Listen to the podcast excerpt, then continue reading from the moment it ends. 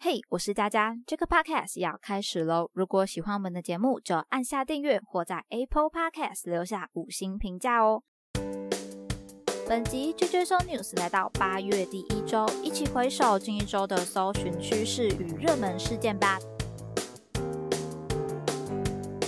很快的时间来到了八月，七八月这个属于暑假假期的时间，又好像过了一半，所以对于学生来说，嗯，也许要好好把握最后一个月的假期了。但毕竟我们都是一个社畜的身份、工作人的身份哦，就没有这一份期待啦。还是来看看我们的本周关键字吧。首先看到的是三宅一生这位设计师呢，已经逝世了。他是一个曾经亲身经历过美国在广岛投下原子弹炼狱历史的人哦。不过他曾经说过，比起破坏，我更想从事创造性的。美的带来喜悦的事物，那其实这一段历史还是有对于它的一些设计带来一些影响，像是原爆纪念的公共艺术这个和平大桥，这座大桥呢连接着东边与西边，是设计它的野口勇对美国与日本的暗示，象征着连接东洋与西洋的概念啊，所以这一座桥也成为三宅一生立志与设计传达的理念。打开世界之门的原点，所以说，如果我们看到它的设计理念，其实蛮有名的，就是一块布剪裁。他曾经说过，这既不是东洋，也不是西洋，而是回归衣料本质机能的世界服。所以非常简约利落，这件事情大概就是这两个东西的一个共通点。我自己对三宅一生的设计品比较有印象的话，其实是它的女士系列手提包。阅读文章上面是说，它是利用一个积木的概念哦，大概形容一下，就是很多几何图形三角形做成的一个包包的款式。我觉得。也许这样讲，大家如果没有画面的话，也可以去查一下三宅一生包包这样子，你就可以看到他的嗯这个作品了。他的嗯几何跟折的概念就蛮符合他的一块布剪裁跟折的这一个嗯特色，蛮有个人的一个味道在里面的。也因为三宅一生登上了这一次的关键字搜寻排行榜啊，阅读了他的专访文章，里面有一段话想要跟大家来做分享。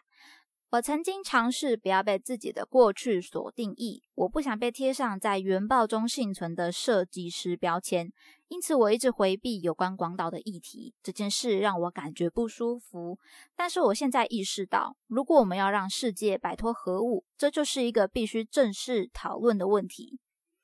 这一段话，我觉得不要被过去所定义的这件事情，是最想要来跟大家分享的。就很像一些名言，什么“失败为成功之母”啊，靠自己翻转人生的概念，我觉得是相仿的。不要局限在过去的事情，而是从这些经历之中找到前进的方向、目标，去改进跟努力。面对未来的各种未知，更是如此啦。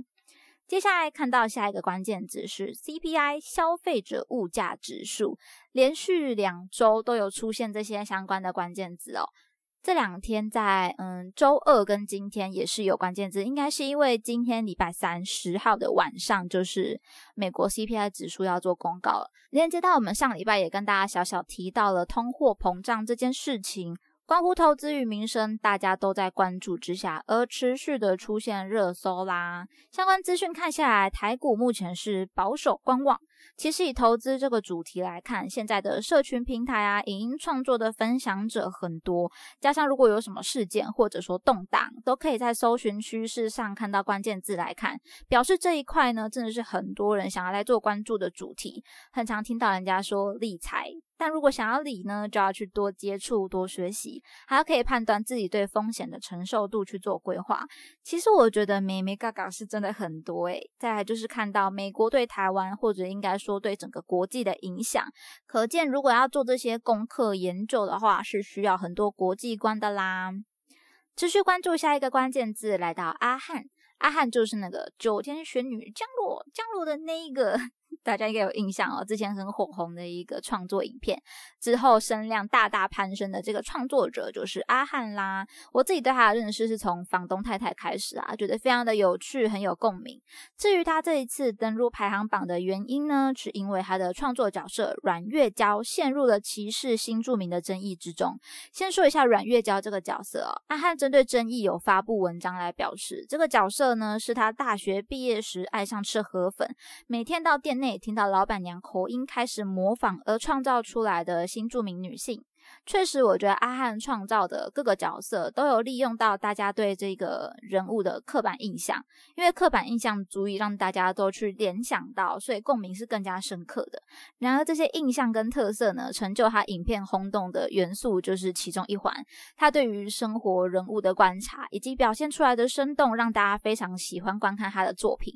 但同样的东西，也是他今天陷入争议的一个因素，因为不同的人、不同的观点，也会有一些声音认为你这些刻板印象是带有歧视的。阿汉就有发文来声明，他呃，我觉得他的文章是一个蛮好的典范，解释他的创作从开始、灵感来源以及想要表达的感动与欢乐。当然，还是要可以感动这些觉得受到歧视的声音，才是真的有可以带到这个问题的核心。不过我自己看了，觉得他的文字其实蛮诚恳的。最后还是回到，希望大家多多包容、理性看待、学习接纳不同声音，这也是最后回扣整个事件的重点喽。回想到社群上也常有陷入争议的发言哦，像是小编文章的创作，其实我自己认为出现争议，当然如何处理的好是一个重点，但是如果从中看到不同声音而学习到不一样的观点，其实就是一个经验的累积。毕竟要做到所有人都喜欢，根本就是一个啊不可能的任务。重点是你做了，有人批评你也学习了，如果有支持的话，你也不负期待，持续向前迈进，那才是生活啦。最后来用一点可爱的氛围结束我们本周的关键字，就是国际猫咪日。不知道大家有没有跟到这一次的 Google 搜寻小彩蛋呢？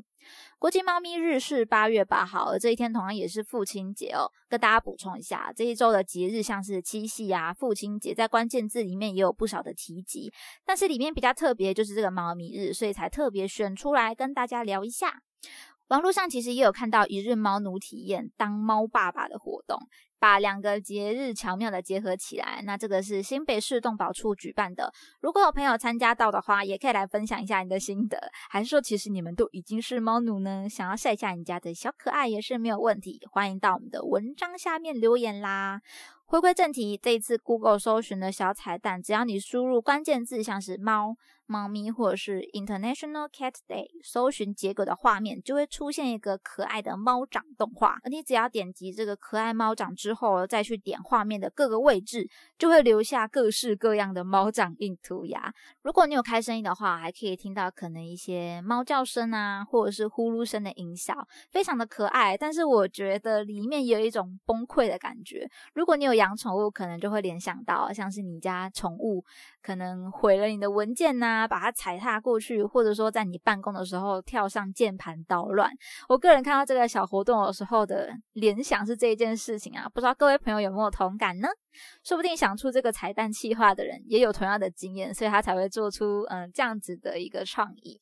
不太记得之前有没有跟大家提过，Google 搜寻的小游戏啊、彩蛋设计这些，我觉得除了它符合时事或者说引发共鸣之外，满足大家一个挖宝或者说抢先的心情也是有的，所以只要一出现都可以引起一些声量哦。比如人就会开始说：“哎，我有玩过了。”有人说：“哎，我怎么还没有玩到？我没有跟到之类的。”那如果你今天我玩过，而他没有玩过的话，就会有一点点小小的优越感，或者说引出更多的声音出来讨论跟尝试，说不定也会有一些常常在搜寻引擎上面探索跟挖宝的人，我觉得应该也是有的吧。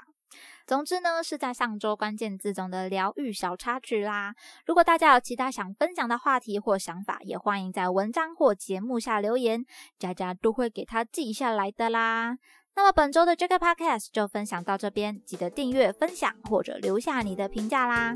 追追 So News 系列与大家一起思考与迈进，期待您下次继续收听。我是佳佳，大家拜拜。